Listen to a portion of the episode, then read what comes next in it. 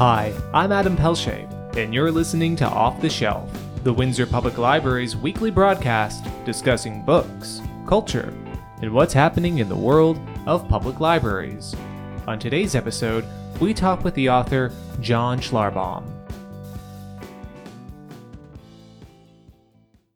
John Schlarbaum was raised in the town of West Lorne, Ontario. He began his writing career not in literature, but on television, writing a number of syndicated national television programs. However, he also had a second career as a private investigator. His experience as a writer and as a PI amalgamated when he would write his first mystery novel, Barry Jones' Cold Diner. Since the release of that original book, John Schlarbaum has released a number of other mystery novels. I had a chance to sit down with the author recently, during which we discussed his novels and what it meant to be a self publishing author in the book industry. The first thing I want to talk about is Steve Cassidy. Now, you have three novels out uh, featuring Steve Cassidy as the main character. Yes. And of course, he's a sarcastic, quick witted private investigator. and I found out that you were actually a private investigator yourself for about 17 years? Uh, yeah, I'm actually still doing it sort of on a part time uh, basis. I've been doing it for about 20 years, uh, some full time. Uh, there was about two and a half years. I owned a bookstore out in Amherstburg called Page 233, uh, where I thought my PI career was going to end, but unfortunately the bookstore ended before that, and I got back into it more on a uh, part time basis. So uh, the Steve character is really sort of my alter ego. I always tell people that he is. Uh, he has a lot more fun than I've ever had as a private investigator, but also gets in a lot more trouble than I'd ever want to. Uh, needless to say, then, a lot of your personal experiences as a private investigator fed into the stories of Steve Cassidy, or is there a bit of embellishment in what happened? Well, there's there's a lot of embellishment for the simple fact that I have generally worked um, with Steve. He works missing persons or cold case files, uh, essentially. Sort of the twist with the Steve Cassidy books is he works a cold case that's already been solved. So what he what happens is he gets somebody hires him a family member or someone in the community and says here is a box of evidence that convicted my say son-in-law Five years ago, he's been sitting in jail, but I know he didn't do it. Can you please review these notes again? So, like the TV shows where you have a you know retired detective taking a box, a dusty box off a shelf, and looking for a murder, with Steve, the case somebody has already been arrested, uh, has been convicted, and has been sitting in jail, and now it's up to Steve to sort of confirm if that was right or not. So with the with that type of storyline, I personally, as a private investigator, have never done that type of work. I've never worked on a missing persons or try to track somebody down the way he does or go through old files. Uh, but what I do have is, and what I give to Steve, is just the process of how you would go about doing such an investigation. So my theory is always if my boss tomorrow handed me a file and said, "John, I need you to go back to your old hometown to look into a missing person, uh, you know, who a family man who disappeared 7 years ago and find out if he's dead or alive." I have to think as a writer and as an investigator in that case, how would I go about that? When I go back to my old hometown, who would I talk to first? Where would I go? What questions would I ask? Where would I want my investigation to lead? So as the story evolves, I basically start investigating the story that Steve is investigating in my own mind using techniques and just the way that I've learned to think over the years. Uh, how best to solve this case and work on this file. So it's an exercise in deduction for yourself as well. It really is. It, it's it's very it's fun that way because uh, with the Steve Cassidy books, he's a uh, it's all written in a first person narrative. So essentially, you are Steve's uh, shadow as a reader. When he meets somebody for the first time, that's the first time the reader meets them. So as a writer, you have to make sure that that person is uh, going to be an interesting character, somebody who's going to be memorable, because they may pop up in chapter 30 later on, you'll have to go, oh, yeah, I remember Steve talking to that mechanic way back then who gave him the lead to go to see Susan, the piano teacher, type of thing. I like writing both the Steve Cassidy books and my other uh, character, Jennifer Malone, who's a newspaper reporter. We'll get into that a little bit later. Uh, but the one thing with the there, there are red herrings because a lot of times, just like in real life, you start following a promising lead and a promising person that somebody says they should know something, and when you get there, they may not know something, but they will lead you to another character.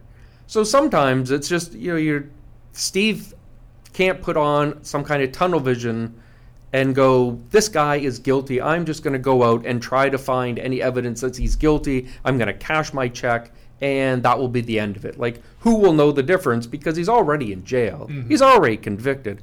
Why would I, you know, help him per se?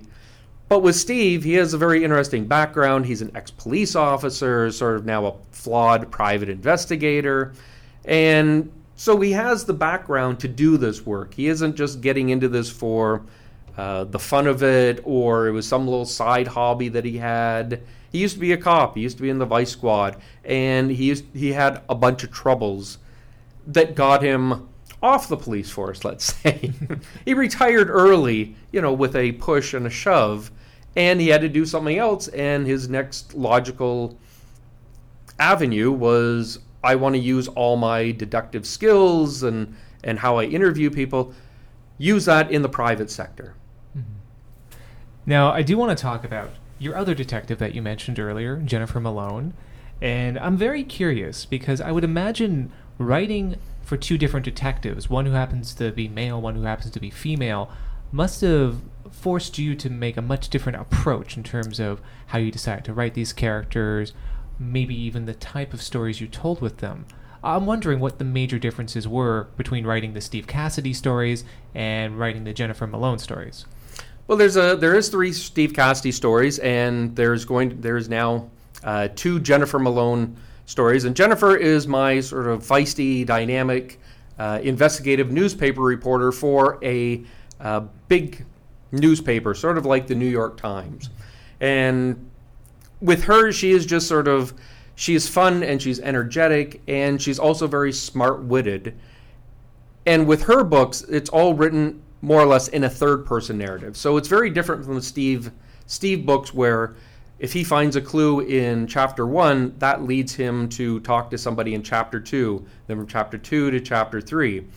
So as that story, stories, the Steve Cassidy stories play out, he is collecting clues which are based on previous clues. Where with the Jennifer Malone books and a third person narrative is I can give Jennifer a couple of chapters of her own where she's doing investigations, she is talking to people. But then in the next chapter, you will see characters who are at their house and they're talking with their co-conspirators or uh, you know somebody who's affected by whatever Jennifer is uh, looking into, and that's fun for me as well because with the that way I don't have to worry so much about just focusing on Jennifer and I can expand the character range and the number of characters that a reader will uh, get involved with. It becomes more difficult, I think, because now I have all these different people who don't know Jennifer and she I have to have complete background stories of them. When the reader is reading the book, they know what happens or they know who these people are, but Jennifer hasn't talked to them yet, mm-hmm. hasn't got there. So I have to make sure that all these background characters that are part of the main plot are also interesting and also have their own way of thinking and their own dialogue and and I think that's it's almost harder uh, to do sometimes because I need to have the entire story figured out in my head or on a piece of paper at the end of chapter one. When you were younger, did you read a lot of mysteries? Was it something you wanted to pursue as a writer or even as an investigator when you were older?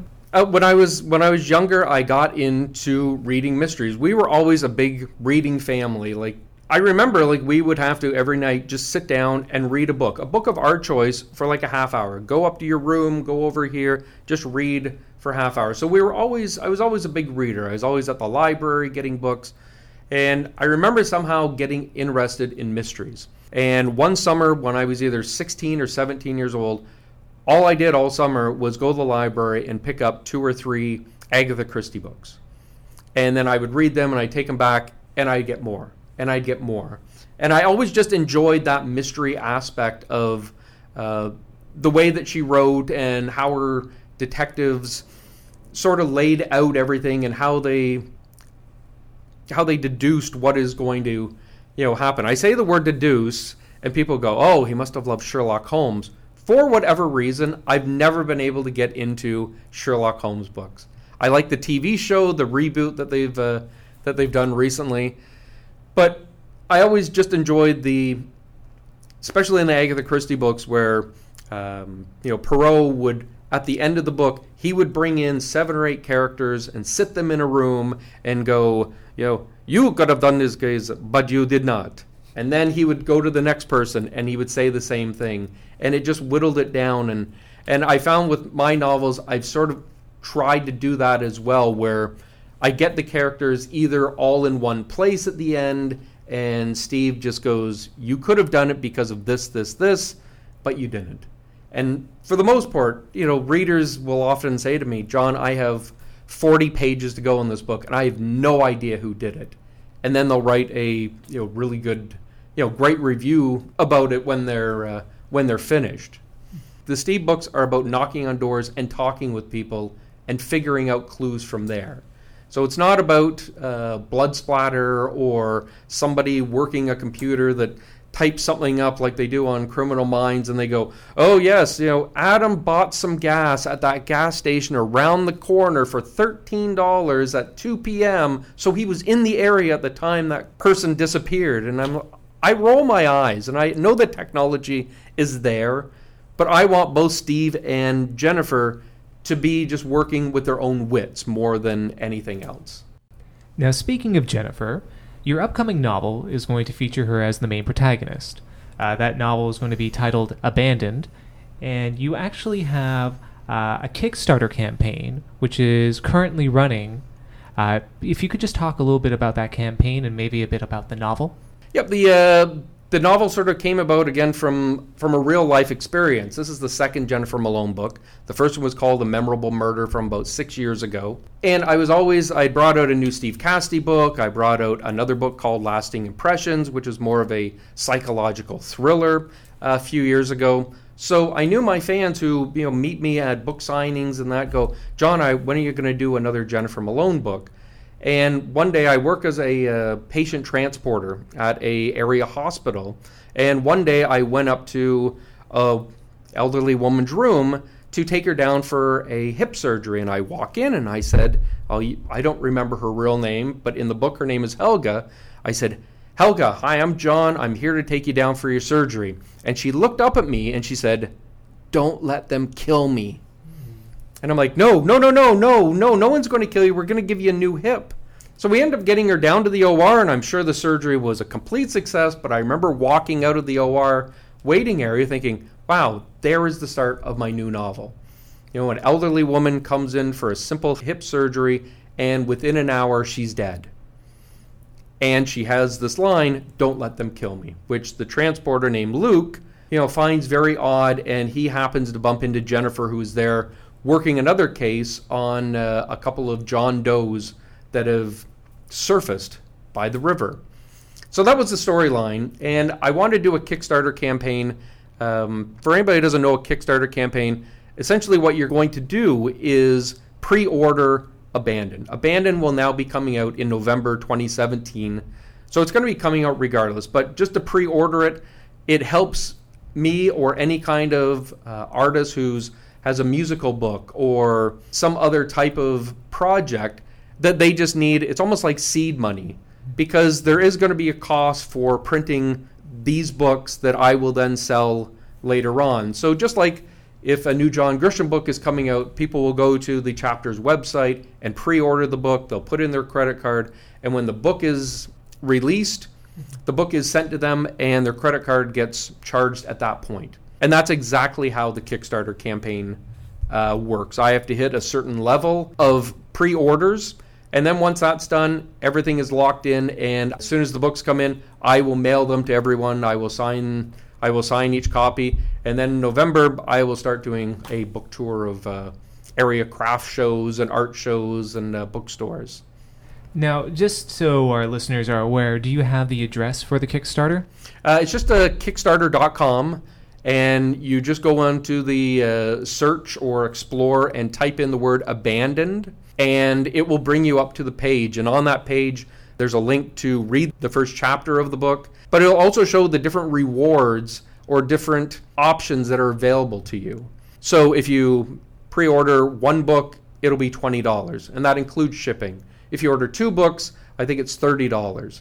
If you order three books, it's 42 and then 52 and 60. So depending on how many books you want, the price goes up a little bit, but per unit, it actually goes down. So the more books you buy, you're getting a better deal, especially with Christmas coming up, mm-hmm. uh, which is you know in the back of my mind as well. Um, but there are a couple of uh, higher end pledges, rewards, uh, pre-orders where you would get two of the Jennifer Malone books but then you would also get a 30 minute Skype interview with me or an hour Skype interview with me. Because I'm always amazed if I'm doing some show somewhere and they come up and go, Wow, you are the first author I've ever met.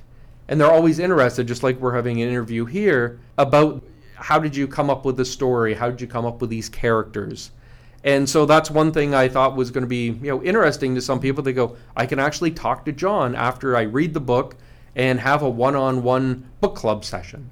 You just didn't decide to begin a Kickstarter on a whim because you had a successful Kickstarter campaign for your previous book. Yes. I'm just wondering if you could talk a little bit about that. I believe that was the novel Last Impressions. Lasting Impressions. Lasting yes. Impressions. The uh, the interesting thing about uh, Lasting Impressions that came out two years ago uh, was it was the very first novel I ever wrote. So I wrote it 25 years ago, and it was this giant it became a Stephen King tome where it was 150,000 words because I was just writing it on my own. I used to work in the uh, television industry in the uh, Hamilton, Toronto area. And the show that I was working on went on hiatus for the summer. And I decided, well, you know, I'm off for a couple months. I wonder if I could write a book. So I wrote this book, Lasting Impressions, about a, drifter who comes into a small town, just like the one that I grew up in, West Lorne, Ontario. And you know, he comes into town, he's mysterious, but everybody loves him because he's new and he's different and he listens to all their problems, but they really don't know that he's also coming to town with a very, you know, dark secret. So with that book, the Kickstarter campaigns had really just sort of started to come up a few years ago. In the last three or four years, you start hearing about Kickstarter or GoFundMe, or there's a few other fundraisers out there. But the, the campaign went really well. It was a 30 day campaign. Uh, we raised $4,500. People pre-ordered $4,500 worth of books, and essentially it uh, it paid for the first run of the books. And I've had, luckily for me, I've had people come up to me just even a few weeks ago go, John, Lasting Impressions is probably my favorite book of yours, and it was the first book. It was the one years and years and years ago when I didn't know how to write. But sort of the twist on this was after writing so many, you know, after writing five full length mystery novels, I got better as a writer and I got better as an editor and a better ear for what I thought the public would like. So I could go back and pick up this novel by a first time author and go through it and edit it with a clearer vision of what was important and what wasn't important. So I took out like 35,000 words of this novel and it's 99% better because I'm just older and wiser. And this was a book I always thought should come out. But once I started writing mysteries and started bringing them out, I just didn't know where to fit it in. What was basically the catalyst for you to revisit this older story? Because I talked to some other authors and they say they would rather just forget about what they wrote when they were younger. uh, what made you decide to revisit it? It was just a book that I have always felt that there was a great story in it and I just wanted to get it out. But like I said, it could have been the first book I ever brought out and it may have been horrible. Right? If I would have brought it out 10 years ago, it would have been a book, but it wouldn't have been as good as it is now. Uh, it was just a story that always it always stayed with me and a friend of mine Jason Kavanaugh he had read it in it's just you know raw form 10 years ago or 13 years ago and said, "John, this book you should really bring it out sometime." And when ebooks started to come into play, all my books are also available as ebooks for anybody who reads PDFs or uh, as a Kindle or something. And he said, even if you don't want to bring it out as a full book, you should bring it out as an ebook. And that was the catalyst to go, well, if I'm going to bring it out as an ebook, I'm going to edit it. So I might as well edit it and then bring it out as a full book. I just wanted to really just get it out there and show people that this is where it all started. I do want to talk a little bit about publishing because I find this is an aspect not a lot of people talk about when it comes to literature. Because I do appreciate the art, of course, that's why we go to read books, but there's a business and manufacturing element to it as well. And there has traditionally been the idea that a writer completes a manuscript, hands it into a publisher, often will be rejected multiple times Uh-huh. before on a wing and a prayer. It's Been there, done that, yeah. but uh, now there's a new movement of authors publishing independently, whether through ebooks or even going to self-publishing labs like what we have at the Windsor Public Library. Definitely. Yep. What was the catalyst for you deciding to publish your books independently?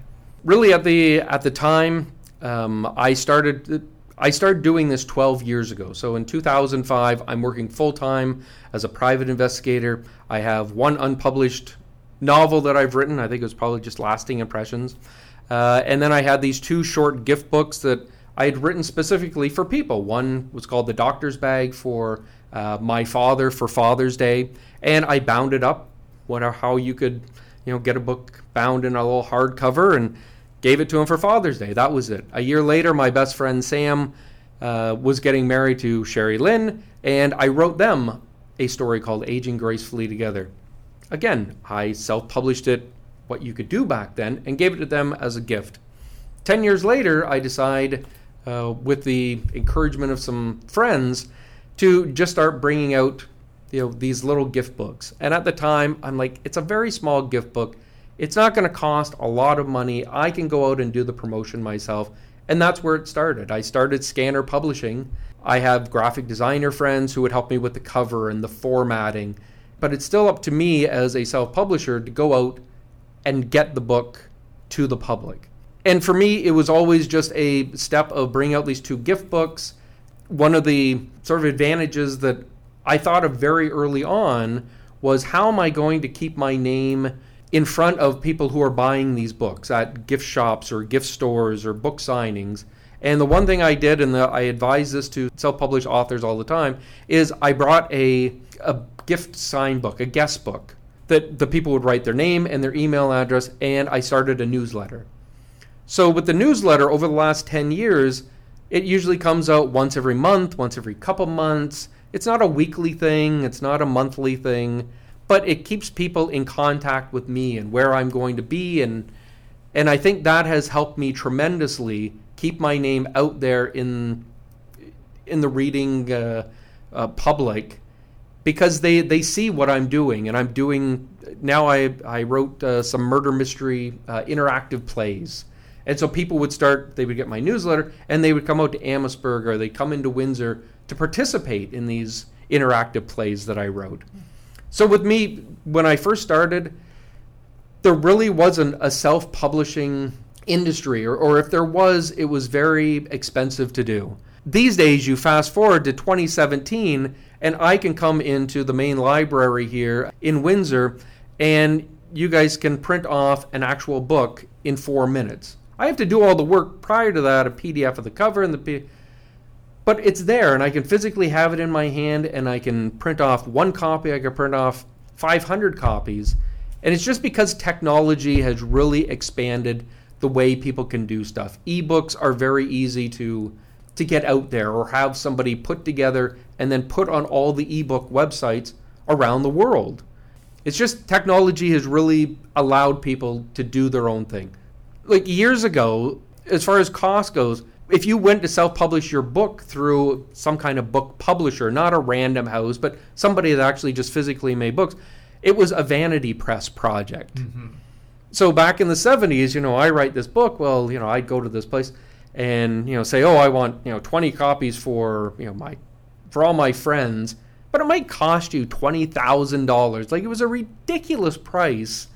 And those days are done now. You can honestly print off a book that's readable, that you can hand to somebody and be proud of for under $20 per book. And the more books that you order, obviously, the price will go down. And that's the same here at your uh, the self-publishing lab at the Windsor Library.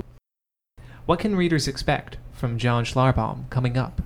Uh, once the uh, new abandoned book is out in November, I will um, promote that. You know, from now until from then until uh, Christmas, and in the new year, I think I'm going to probably step away from writing uh, new material for a bit. I've brought out three full-length mysteries or three full-length novels. Uh, plus, I wrote four uh, mystery plays where all interactive characters and and that over the last five years. And I'm just going to focus on uh, trying to bring one of my first uh, books out called Aging Gracefully Together, uh, bring it onto a uh, onto stage. So I'm going to be writing the uh, the play for for that, just adapting my own book because the book originally started as sort of one act plays. If anyone is listening right now and they're interested in reading your works, where can they find them? Should they go online? What bookstores can they find the books at? Uh, my books here in uh, Windsor, you can get them um, basically at all of the uh, bookstores. Uh, if you want signed copies, the easiest thing and the fastest way to do it is going to my website, uh, which is uh, scannerpublishing.com. And for anybody who just wants to look at my work, you can actually read the first chapters, read the reviews, and that also at scannerpublishing.com. That's very easy to navigate, and uh, you can always contact me through the website as well if you want to get books or need a special order. I'm uh, I'm available for that too. Well, John, I want to thank you so much for being our guest on today's program. Thanks, All right, John. thanks very much, Adam. It was great uh, meeting you.